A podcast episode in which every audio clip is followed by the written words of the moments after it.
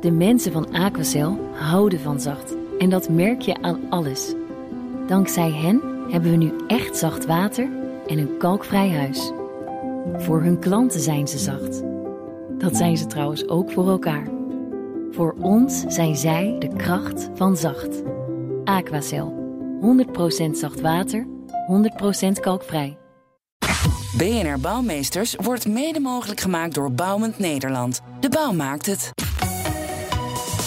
BNR Nieuwsradio. Bouwmeesters. Paul Lasseur. Welkom bij BNR Bouwmeesters voor de bedenkers, bouwers en bewoners. 15 jaar werd er gebouwd aan de Noord-Zuidlijn. Het kostte 3 miljard euro, twee keer zoveel als begroot. En het nieuwste megaproject van Amsterdam, het Zuidasdok, dreigt eenzelfde bouwfiasco te worden. Van 1,9 miljard is het al naar 2,9 miljard gegaan. En de bouw gaat ook twee keer langer duren. Niet af in 2028, zoals eerst gedacht, maar pas in 2036. Er moet een tunnel komen voor de A10, de weg moet verbreed worden en station Amsterdam Zuid wordt volledig vernieuwd om de toenemende aantallen reizigers te kunnen bijhouden. Klinkt ambitieus en dat moet zo blijven. Dat vindt althans minister van Staat Sibila Dekker. Het megabouwproject stagneerde vanwege onderlinge ruzies tussen de opdrachtgevers en de bouwers. Haar werd gevraagd om nut en noodzaak van het miljardenproject te onderzoeken en zo de zaak weer vlot te trekken. Welkom mevrouw Dekker, welkom in de uitzending. Dank u wel. Ja, voordat we uitgebreid verder praten over het Zuidasdok, beginnen we elke week de uitzending altijd met een bouwsucces en een bouwflater van onze gast. Dus ook aan u de vraag, eh, heel kort, mevrouw Dekker, wat is uw bouwflater? Nou, de bouwflater vind ik wel de, uh, is niet, geheel, niet de, de mijne geheel, maar als je kijkt, dan vind ik wel de verlenging van de A4. De doortrekking van de A4 van Den Haag richting uh, Delft-Rotterdam. Pardon. Ja, ja. Dat, dat, heeft zo, dat heeft iedere keer was er een stapeling van vereisten. En uiteindelijk is het in een soort bak gelegd. Uh, het is nu een prachtige verbinding. Maar als we terugkijken op de geschiedenis, wat we dan uh, natuurlijk bij veel bouwprojecten doen, dan is daar nog wel iets op te zeggen. Ja, het is eerder, uh, eerder standaard toch voor, voor bouwprojecten, grote infrastructuurprojecten. Nou, Gaat altijd langer duren, altijd tussentijds eisen erbij. Uh, dat komt ook wel door de ontwikkeling in de tijd. Uh, maar als we nou één project noemen die ik uh, niet een fiasco, maar echt een, een topper zou willen noemen, is de Maasvlakte. De tweede Maasvlakte in Rotterdam. Dat hebben we uitstekend gedaan. Dat, was, dat is binnen de tijd geweest. Dat is binnen het budget geweest. En we hebben daar een geweldige uit, uitbreiding van de haven gerealiseerd. En ik zeg we omdat ik erbij betrokken ben bij als voorzitter van de tafel van borging, waar nog steeds alle partijen die een handtekening hebben gezet onder die uh, intentieverklaring en onder die ambitie, daar nog steeds aan tafel zijn om te volgen of aan, aan alle vereisten die we toen hebben gesteld ook nog steeds nu uh, worden voldaan. En dat zie je gaandeweg zie je dan zo'n bouwproject ook omgeven door uh, nou, een aantal voorwaarden die worden ingevuld en echt worden nagekomen. En tegelijkertijd wordt uh, de Maasvlakke 2 is opgeleverd een aantal jaren terug, wordt ingevuld. En hebben we daar natuurlijk een enorme stap gemaakt. Ja, nou dan noteren we dat als uh, uw bouwsucces. En ja. de verlenging van de A4 als, als de bouwflater. En dan gaan we over naar, naar het eigenlijke, eigenlijke onderwerp van vandaag. Uh, we gaan uh, praten over het uh, Zuidasdok. Maar eerst ook nog over, over uw, uw ministerschap. Hè? Begin van deze eeuw. U was, kun je wel zeggen, een, een typische VVD-minister. Uw beleid werd gekenmerkt door optimisme, groei was, was leidend. Uh, dat zien we eigenlijk ook terug in uw advies. Hè? Dat nu is overgenomen door minister van Nieuwhuizen, van Infrastructuur. Ja. De oorspronkelijke plannen voor het Zuidasdok... die moeten met ambitie volledig worden uitgevoerd. Waar mogelijk versneld, al is die mogelijkheid misschien beperkt. Maar uw ja. advies werd, werd pre-corona gevraagd. Hè? U heeft daar ja, ja, 4,5 maanden aan gewerkt. Ja, precies. Blijven uw adviezen overeind staan in de economisch moeilijke situatie waar we nu in zijn terechtgekomen? Of, of stelt u het advies nog bij? Nee, Nee, ik stel het advies niet bij. Ik heb het opgeleverd vlak voor die tijd, hè, vlak voor de corona-uitbraak. Althans, toen het echt zichtbaar werd dat het een pandemie werd. En we daardoor ook getroffen zouden worden. Maar ik, ik zou het advies ook niet anders uh, willen schrijven. Er is natuurlijk gevraagd in uh, oktober uh, om te kijken naar nut en noodzaak opnieuw. Maar als je kijkt naar dat gebied, dan wordt er zoveel gerealiseerd. Het is natuurlijk eerst was het een vastgoedproject. en vervolgens is het gaandeweg naar een, een infraproject, een grote wegen infraproject. En uiteindelijk is er het accent op de openbaar vervoer steeds nadrukkelijker ingekomen. Dat komt omdat er in dat gebied zo'n enorme groei is geweest van werkgelegenheid en kantoren. En ook woningbouw, die er natuurlijk nu ook in gemixt wordt en al werkt. Dus het is zeker de moeite waard om dit project uit te voeren. Als we over een aantal jaren terugkijken, dan zouden we echt ons schamen als we dat niet zouden doen. Ja, u, u zegt niet de, de economische prognose is zo drastisch uh, en dramatisch naar beneden bijgesteld. Door het IMF voor Nederland uh, met name. Uh, dat is even misschien wel passend ook om pas op de plaats te maken. Met juist dit soort hele grootse, meeslepende projecten. Ja, ik, nou het is niet zo meeslepend hoor. Het is vooral antwoord geven op datgene wat er aan vraag is en wat er ook moet gebeuren. Je kunt dit niet volhouden dat je dit gewoon niet oplost. Kijk, en de oplossing zit enerzijds in de ontwikkeling van het gebied wat doorgaat. Hè, die, die beleggers in die uh, mooie architectuur van die gebouwen, die gaat door. Er is meer werkgelegenheid. We kunnen buitenlandse uh, investeerders kunnen aantrekken, buitenlandse bedrijven. Dat vergt uh, groei van de werkgelegenheid. Er is een groei van de stedelijke ontwikkeling in Amsterdam, die harder gaat dan de andere steden. En we zien op een, dat station Zuid, wat een, een kernpunt is in dat uh, DOC, in dat Zuidas-DOC-project, daar zien we een veel grotere groei dan op andere stations. En dat komt natuurlijk omdat die werkgelegenheid op, groeit en dat er een hele goede verbinding is. Als je vergelijkt met de, de, de tien grootste stations in, in Nederland, zeg maar van Utrecht Centraal tot en met Zettergenbos, en alles wat ertussen zit, Amsterdam Centraal, Rotterdam, Schiphol, dan is de grootste groeier is de laat, van het laatste jaar is uh, in ieder geval Amsterdam Zuid. Ja. En daarna komt Schiphol. Ja. Uh, en vervolgens komt uh, Centraal. Maar dat zijn allemaal bewegingen die je natuurlijk niet stopt. Ook al werken we nu anders. Ja. Ja, Dus dat, op OV ik, ik, is ik, het denk, ik, ben het, eh, nou, ik, ik denk met u mee hoor. In, in, in grote lijnen ben ik het ook wel met u eens. eh, Ja. Op dat punt. Dus ook, ook kun je dat feitelijk eh, vaststellen misschien wel. Maar we Ja, zitten zeker. natuurlijk wel qua, qua overheidsfinanciën... en met, met prioriteitsstelling zitten we natuurlijk wel een beetje in een, in een ander pakket eh, nu. Hè, met een begrotingskort dat eh, oploopt tot 92 miljard euro. Ja, wie, wie gaat dat eh, betalen? Hoe, hoe komt die Nou investering ja, tot stand? laten we nou even, laten we even wel lezen. De eerste 2 miljard zijn natuurlijk gereserveerd.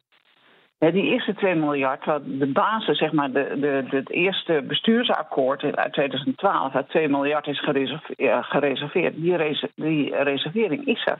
Dat is geen nieuw geld, zal ik maar zeggen. Geen, geen nieuw deel van de begroting. Wat, er nu, eh, wat ik nu extra vraag, is de extra kosten bovenop die 2 miljard die er is. Mhm. Dus het gaat niet over drie, het gaat over één. Dat, tuurlijk is dat een enorm bedrag. En dat, dat, daar werkt men nu aan een, een nadere onderbouwing uiteraard. Dat is natuurlijk onderbouwd, maar dat moet nu natuurlijk nog een keer... om daar goed, goed beslagen ten ijs te komen. Maar het is niet zo dat het hele bedrag er nog moet komen. Dat is het, derde, het, tweede gedeelte. Hè, die, die miljard van 700 tot eh, 300 plus eh 300 miljoen max... die er dan aan de extra eh, kosten zijn. Dat, dat is eigenlijk wat er nu aan de orde is. En daarvan bepleit ik dat de, dat de bestuurders, hè, de, dus de minister, de staatssecretaris, maar ook de wethouders Amsterdam en de vervoersregio, dat die natuurlijk wel en de provincie eh, Noord-Holland, dat die met elkaar om tafel gaan en zeggen: Nou, hoe kunnen we dat nou op een goede manier verdelen? En dan moet je natuurlijk ook kijken naar de ontwikkelingen en de baten die er zijn. Ja. En die heb ik natuurlijk ook laten uitzoeken. Ja, en u, u heeft ook in de NRC eh, gezegd eh, dat juist in crisistijd zou je meer, eerder meer dan minder moeten investeren in infrastructuur. Nou ja, dat, dat, dat zeg ik daarom. Omdat, eh, kijk, als alles plat ligt, als we ook geen projecten meer uitvoeren, dan, dan beperk je daarin ook de werkgelegenheid. En ook de, eh, de bedrijven die die bouw uitvoeren. Dus het is de andere kant van het verhaal. Is nu, je kunt zeggen, we moeten allemaal op de rem gaan staan. Alles moet nu naar die, die, eh, zeg maar dat aanzwengelen van de economie. Maar dit is ook aanzwengelen van de economie. Ja, ja. Eh, Blijft u eigenlijk betrokken bij het eh, Zuidasdok, bij de uitvoering van uw advies? Nou, niet, eh, ik, ik blijf er niet bij betrokken, maar men vraagt natuurlijk nog wel om, om nog een aantal dingen toe te lichten, zo af en toe. Eh, en dat doe ik ook graag, want ik, ik vind het een fantastisch project. En wat ik wel vind, ik vind het ook een project dat wel heel kenmerkend is voor Nederland. Hè, voor, het is een van de uh, hotspots uh, en, en uh, poorts. Die we, we hebben een mooie brainport in Eindhoven. We hebben hier natuurlijk ook een bedrijvenconstellatie, plus de universiteit, plus een academisch ziekenhuis.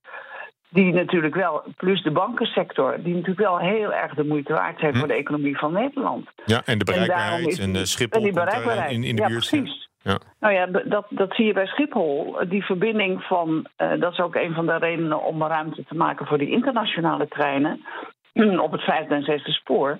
Dat betekent wel dat je daarmee ook die verbinding naar Schiphol vergemakkelijkt. En dat mensen die bij Schiphol uh, uh, landen ook door kunnen naar Amsterdam Zuid op een hele, ja, eigenlijk een hele eenvoudige manier. Ja. Nou had u ook kunnen adviseren misschien om er, uh, om er vanaf te zien. Ik weet niet of, of u nog zover de, de, de klok had kunnen terugdraaien. Maar even heel andersom geredeneerd. Hoe erg zou het zijn als we die A10 niet zouden ondertunnelen? Nou, dan blijf je, dan blijf je zitten met heel veel, laat ik maar eenvoudig zeggen, gedoe en ruis op de weg. Kijk, als je nou naar die tunnels, naar die wegen kijkt, dan, en je ziet het aantal, het, ook op de weg groeit het verkeer nog steeds.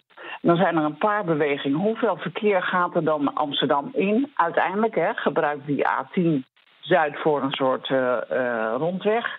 En hoeveel gaat buiten af en gaat naar het noorden of naar het midden van het land, hè, richting het zuiden?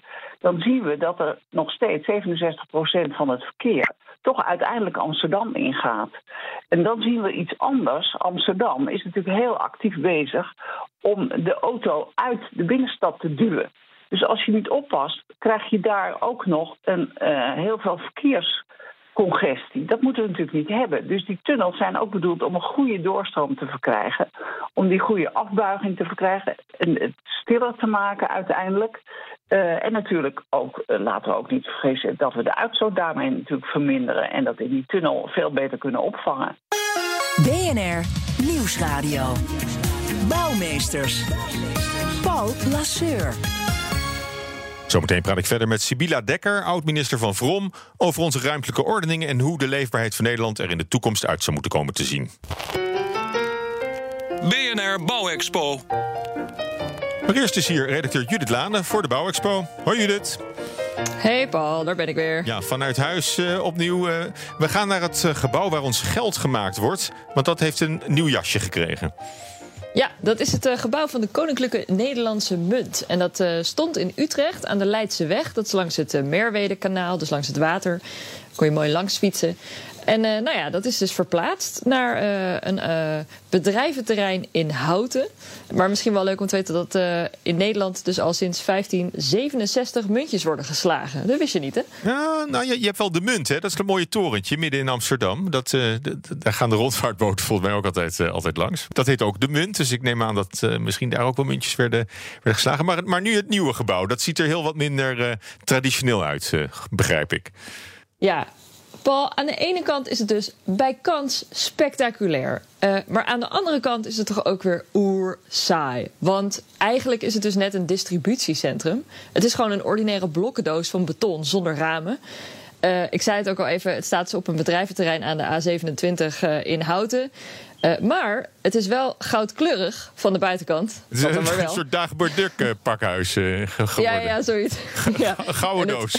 precies. En het AD schreef al... het zal je van verre tegemoet schitteren in de lentezon. En op de plaatjes kan ik me daar wel ook iets bij voorstellen. en aan de buitenkant van, dat, van die doos zit een soort zigzagpatroon. Dat is eigenlijk een heel cool geometrisch design... En dan denk je, oké, oké, doos, goh, lijkt een beetje op een uh, distributiecentrum, moi. Maar dan, want die ingang, die is echt zo cool. Toen ik het zag, dacht ik, wow, wat hebben ze hier gedaan? En ik kan het eigenlijk het beste omschrijven als dat het een soort omgekeerd opengeslagen stukje bladgoud is. Hè? Dus je hebt zo'n blaadje, zo'n bladgoud. En dat hebben ze gevouwen. En dat staat in een puntje rechtop als een soort kaartenhuis. En dat hebben ze dan opengeslagen. Dus met die punt van die vouw omhoog. En dan hebben ze dus in dat driehoekje hebben ze glas gemaakt. En daar vouwt eigenlijk die deur zich als het ware uit. Oké, en, en, en dan begrijp ik, want dat, dat lees ik dan, de, de architect die heeft inspiratie gehaald uit de 2-euro-munt. Ja, want uh, nog even over die vlakken, uh, die geometrische vlakken aan de, de zijkant van het gebouw. Uh, die, die kunnen je bekend voorkomen, want op die 2-euro-munt staat onze koning dus ook in vlakjes. En dat moet het verkavelde landschap van Nederland voorstellen. En dat zie je dus ook aan de zijkant terug op het gebouw. dat vertelde de directeur aan het AD. Oké, en het is, uh, ik neem aan dat het ook een, een, een veilig gebouw moet zijn, omdat er al die, al die, al die muntjes, hè, er moet ook niemand mee aan de haal kunnen. Maar het is ook, een, het ja. is ook meteen een stuk groter geworden, hè, het pand. Ja, want dat oude pand dat, uh, dat was gewoon echt veel te klein. Dat was uh, 6000 vierkante meter en dan hadden ze ongeveer 2500 vierkante meter productieruimte. En ter vergelijking, dat nieuwe gebouw wordt eigenlijk twee keer zo groot. Dat wordt in totaal 13.000 vierkante meter. Waarvan uh, 10.000 vierkante meter productieruimte. Dus daar kunnen ze nog veel meer muntjes uh, mee slaan. En uh, ja, het is, hebben het expres ook zo groot uh, gemaakt. Want het moet er eigenlijk wel de komende 100 jaar blijven staan. en nog even twee leuke dingen die toepasselijk zijn. Ten eerste, er ligt, het staat op een soort eilandje. Dus er ligt water omheen. Dus misschien ook alweer een goed soort beveiligings... Slotgracht. beveiligingsding. Ja. ja, een soort slotgracht. En de straatnaam wordt de Gouden Hoon. Ah. Dat, uh, dat, is toch wel toepasselijk. Nou, ik, ik ben benieuwd. Uh, en, en je kan er een kijkje gaan nemen, neem ik aan. Als het, uh... Ja, je, je kan er gewoon langs gaan fietsen, denk ik. Rondje, langs rijden met de A27. Rondje Goudenhoon. Dankjewel, Judith. Bouwmeesters praat verder met Sibila Dekker, oud-minister van Vrom. Niet alleen over onze ruimtelijke ordening en hoe we die beter op orde kunnen krijgen, maar ook over het Zuidasdok. Ze adviseerde het megaproject uit te voeren, maar ook om geld bij te leggen. Mevrouw Dekker, het was de bedoeling dat het bouwconsortium Zuidplus het Zuidasdok zou gaan realiseren. Dat was een combinatie van het Amerikaanse bedrijf Fluor, het Duitse Hochtief en het Nederlandse ja. Heijmans. Maar die ja. kregen onderling ja. ook uh, of ruzie of, of met de opdrachtgevers. En die moesten worden afgekocht. Mo moet er nu een hele nieuwe aanbesteding komen? Ja, door de, er zijn een aantal zaken die nog afgemaakt worden. Uh, door Zuidplus. De, maar daarna wordt het uh, project ook anders ingedeeld en opgezet. Dat zijn veel meer seriële pakketten, want het hele totale integrale uh, project dat, is toch wel, dat was heel lastig uh, uh, uit te voeren door, uh, door Zuidplus. En dat heeft natuurlijk ook geresulteerd is dat de opdrachtgever en opdrachtnemer eigenlijk niet op, op enig moment niet meer on speaking terms waren. Dus dat, dat, dat, dat zijn altijd hele vervelende zaken in zo'n groot project. Dan verlies je gewoon tijd. Ja. Uh, nou, daarmee, dat, plus de herrijkingsfase waarin men toen eigenlijk zat, heeft men te baat genomen om te zeggen: Nou, laten we dan meteen naar het hele project kijken. Dat heeft uiteindelijk, behalve mijn uh, uh, advies en de verkenning, heeft ook geresulteerd in het feit dat de opdrachtgevers zeggen: dat zullen we toch anders moeten doen. We, we kiezen voor een aantal seriële pakketten, zoals men dat noemt waar de bouw achtereenvolgens op de grote onderdelen uitgevoerd uh, wordt. Met specifieke aanbesteding voor gespecialiseerde bedrijven. Maar het is al jaren bezig, hè? Er moet nog gebouwd worden. Ja. En intussen zijn we al aan de, aan de volgende aanbesteding uh, toe.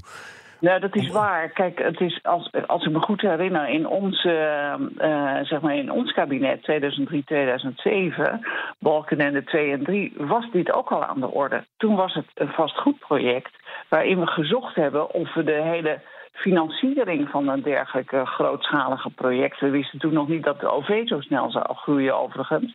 Maar dat was er toen ook al uh, in. Um, hoe we dat zouden kunnen financieren. We hebben toen gekeken naar een publiek-private aanpak, een NV. Dat is gewoon niet gelukt. Er zijn niet voldoende gelden toen op tafel gekomen. En dat was ook, ja, dat was wat vroeg, hè. Daar, daar was men nog niet aan gewend om, om uh, als private partijen daar ook veel meer geld in te investeren. Ja, maar goed. We zijn al heel lang mee bezig, dat is waar. Ja, dus het vraagt ook wel om een oplossing nu. Dus, dus het, uh, ja, het, het, loopt, maar daarom hebben ze u ook gevraagd waarschijnlijk om, uh, om dit advies uit te brengen. Maar het feit is dat het al, al 15 jaar geleden al, al, al ter, ter, tafel kwam. nee, maar dat is waar hoor. Dat, dat is helemaal waar. Dat, dat heb ik ook niet ontkend. Ook niet in mijn advies. Maar als je dan zo lang bezig bent en je leert van die, die stappen, dan moet je nu ook doorpakken. Dat is eigenlijk wat ik zeg. Ga nou voortvarend door. Kies daarvoor, maak duidelijk wat de extra kosten zijn en zorg dat je eruit komt. Ja. En niet nog eens jaren daarover onderhandelt, want dat is ten koste van datgene wat daar eigenlijk aan ontwikkeling aan de gang is. Ja, nou, nou treedt veel van dit soort vertragingen ook pas op als het project eenmaal eh, begonnen is. Hè. Tenminste, als je, Ja, als je kijkt naar, naar de Noord-Zuidlijn bijvoorbeeld, wat ook qua, Ja. qua, qua omvang en qua impact, denk ik, op de samenleving een heel vergelijkbaar eh, project is. Hoe, hoe, voorkom je dat, eh, dat het publiek zich niet, niet eigenlijk tegen zo'n zo, zo'n project gaat, gaat keren? Want heel veel Nou, dat- Amsterdammers zullen er helemaal geen zin in hebben. Nou ja, dat voorkom je. Dus zeker de mensen die daaromheen wonen en werken. Hè? Dat wordt wel eens vergeten. We kijken daar van de afstand af. Maar ik heb ook met al die omliggende partijen gesproken. Bewoners, bedrijven die daaromheen zitten. eh, het ziekenhuis, de universiteit. Nou, noem maar op. Eh, eh, alle sectoren waren daarin eh, verenigd en aan tafel. Die hebben we ook allemaal gehoord.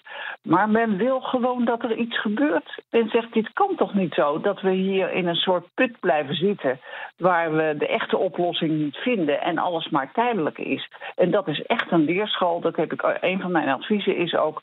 als je weet dat tijdelijkheid zo lang is en zo lang duurt... dan moet je je tussenoplossingen moeten ook echt de moeite waard zijn. Er moet een antwoord zijn op de omgeving.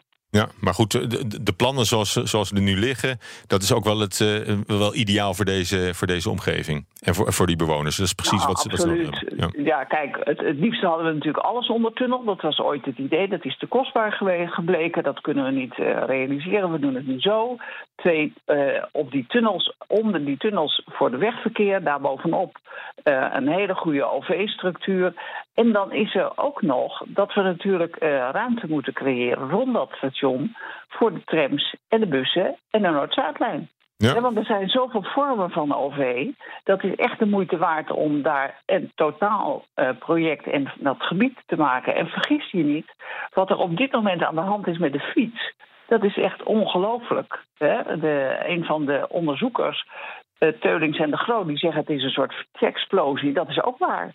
Dus dat element, ja, dat hebben we echt ook nog. Dus dat moet ook voor de opvang en de stalling van fietsen, niet alleen voor auto's, maar ook van fietsen moet een goede duurzame oplossing worden gevonden. En dat was, dat was steeds een van de doelstellingen van het project. Hè. Het is een internationale toplocatie. We hebben hoogwaardig verkeer en vervoer willen we daar. Het moet duurzaam ingepast worden. Nou ja, dan moet, je, dan moet dat station ook iets hebben. Dat Ja. is wat ik het eerste zei tegen de bestuurders. Ja, als je nou echt iets wil, dan moet het ook natuurlijk uitstraling hebben en klasse.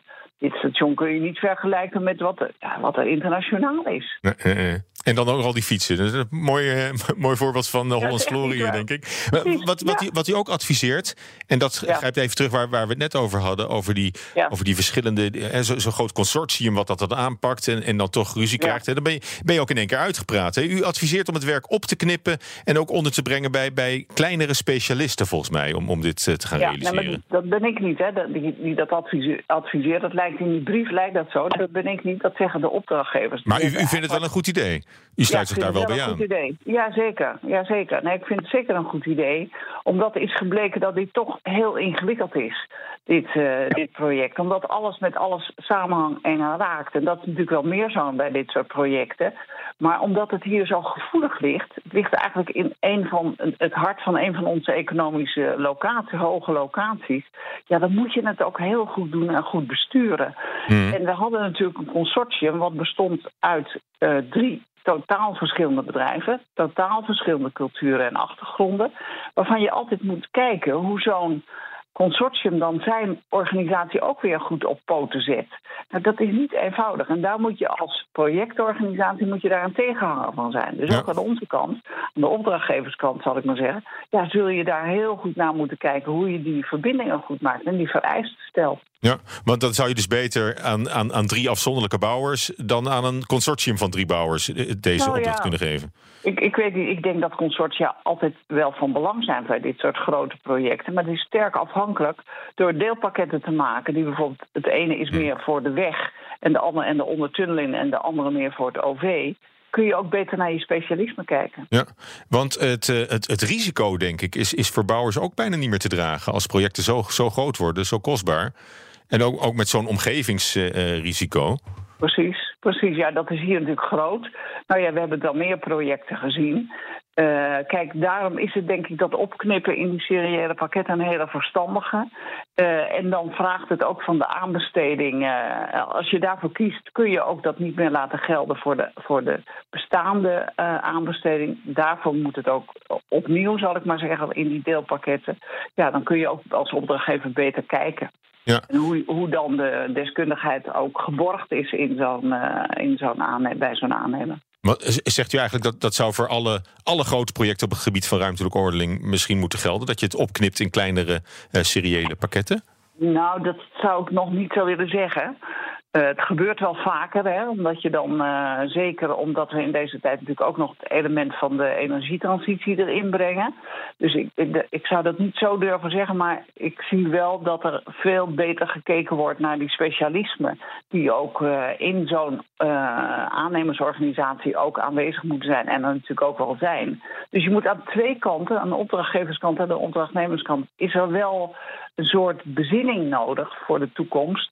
Om de, te zeggen hoe, hoe ga je dat nou goed organiseren en welke specialismen heb je nodig.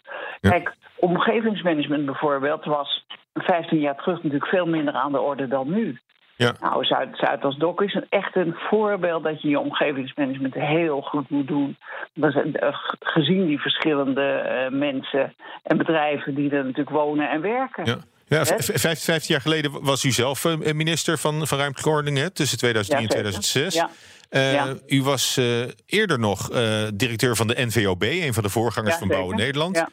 Ehm, hoe, hoe, kijkt u intussen hè, hoe de bouwsector zich heeft ontwikkeld, hoe die, zich, hoe die er nu voor staat? Is natuurlijk uit de zware crisis gekomen, maar gaat opnieuw een, een moeilijke tijd tegemoet wellicht. Mm -hmm. hoe, hoe, vindt u dat de bouwsector het, het doet?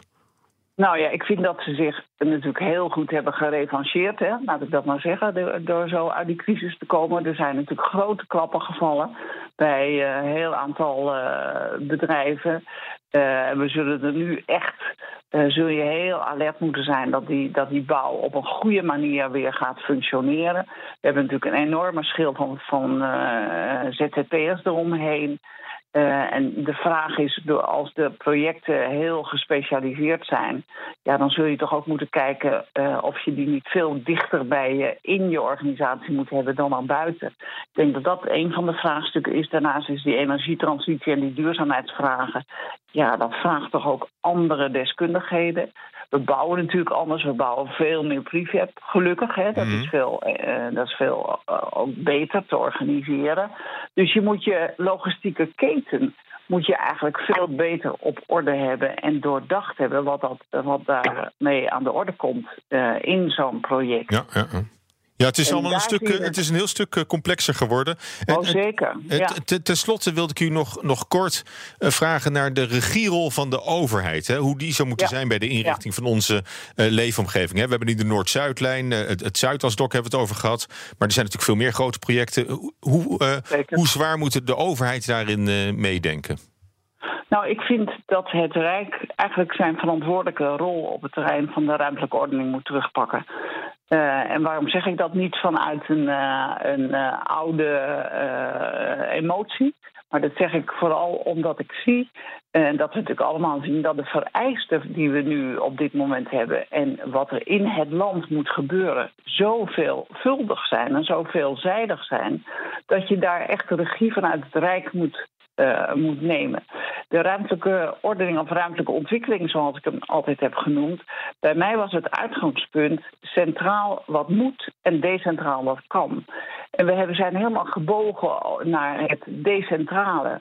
De Rijksoverheid was er niet meer op het terrein van de ruimtelijke ordening. En dat moet terug. Dus ik ben blij met deze ontwikkeling. Vooral omdat er zoveel opgaven zijn. Er zijn woningdeals, er zijn duurzaamheidsafspraken, er zijn energiedeals, er zijn vereisten voor uh, zeg maar de, de stores die er mo moeten komen, waar in de brieven ook aandacht aan wordt besteed. Mm -hmm.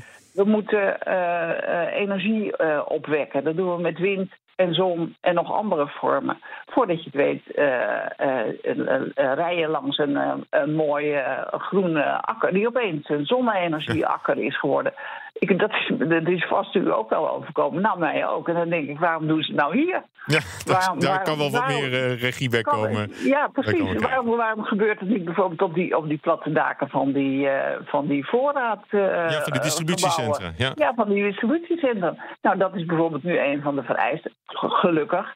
Dus ik vind dat het Rijk daarin moet erkennen dat je juist ook niet met die omgevingsvisie, dat is een hulpmiddel. Je moet ervan uitgaan dat je als Rijk het totaal overzicht heeft. En ook met de, met de decentrale overheden mm kan zeggen: ja, luister, uh, dit kan nu even niet bij jou, want dat hebben we daar al gerealiseerd in een ander gebied. Maar je kunt niet vereisen dat er en de woondeals worden gesloten, en de energie en de duurzaamheid. En dat, als je dat nou laat landen op dat kleine stuk, op zo'n gebied, dan kan dat niet eens. Ja, dan, nou. dan, dan, hebben we die ruimte helemaal niet. Omdat we alle eisen vanuit een soort ander niveau hebben gesteld, maar niet hebben gerealiseerd wat dat dan betekent in de echte ruimte. Het zijn, uh, het zijn uitdagende tijden rond, rond ik af. Met een beetje een uh, rol van de Rijksoverheid op ruimtelijke ordening en ontwikkelingsterrein. Ja, ik, uh, ik, ik ga het afronden, want de tijd zit erop. Ik wil u hartelijk danken voor dit gesprek. Sibila Dekker, minister van Staat. Ze schreef het adviesrapport over het Zuidasdok. En tot zover BNR Bouwmeesters. Tips en verhalen kunt u via de mail sturen naar bouwmeesters.bnr.nl of via Twitter @bnrbouw. En deze uitzending is terug te luisteren als podcast via de BNR-app en bnr.nl. Tot volgende week. BNR Bouwmeesters wordt mede mogelijk gemaakt door Bouwend Nederland. De bouw maakt het. De mensen van Aquacel houden van zacht. En dat merk je aan alles. Dankzij hen hebben we nu echt zacht water en een kalkvrij huis. Voor hun klanten zijn ze zacht. Dat zijn ze trouwens ook voor elkaar.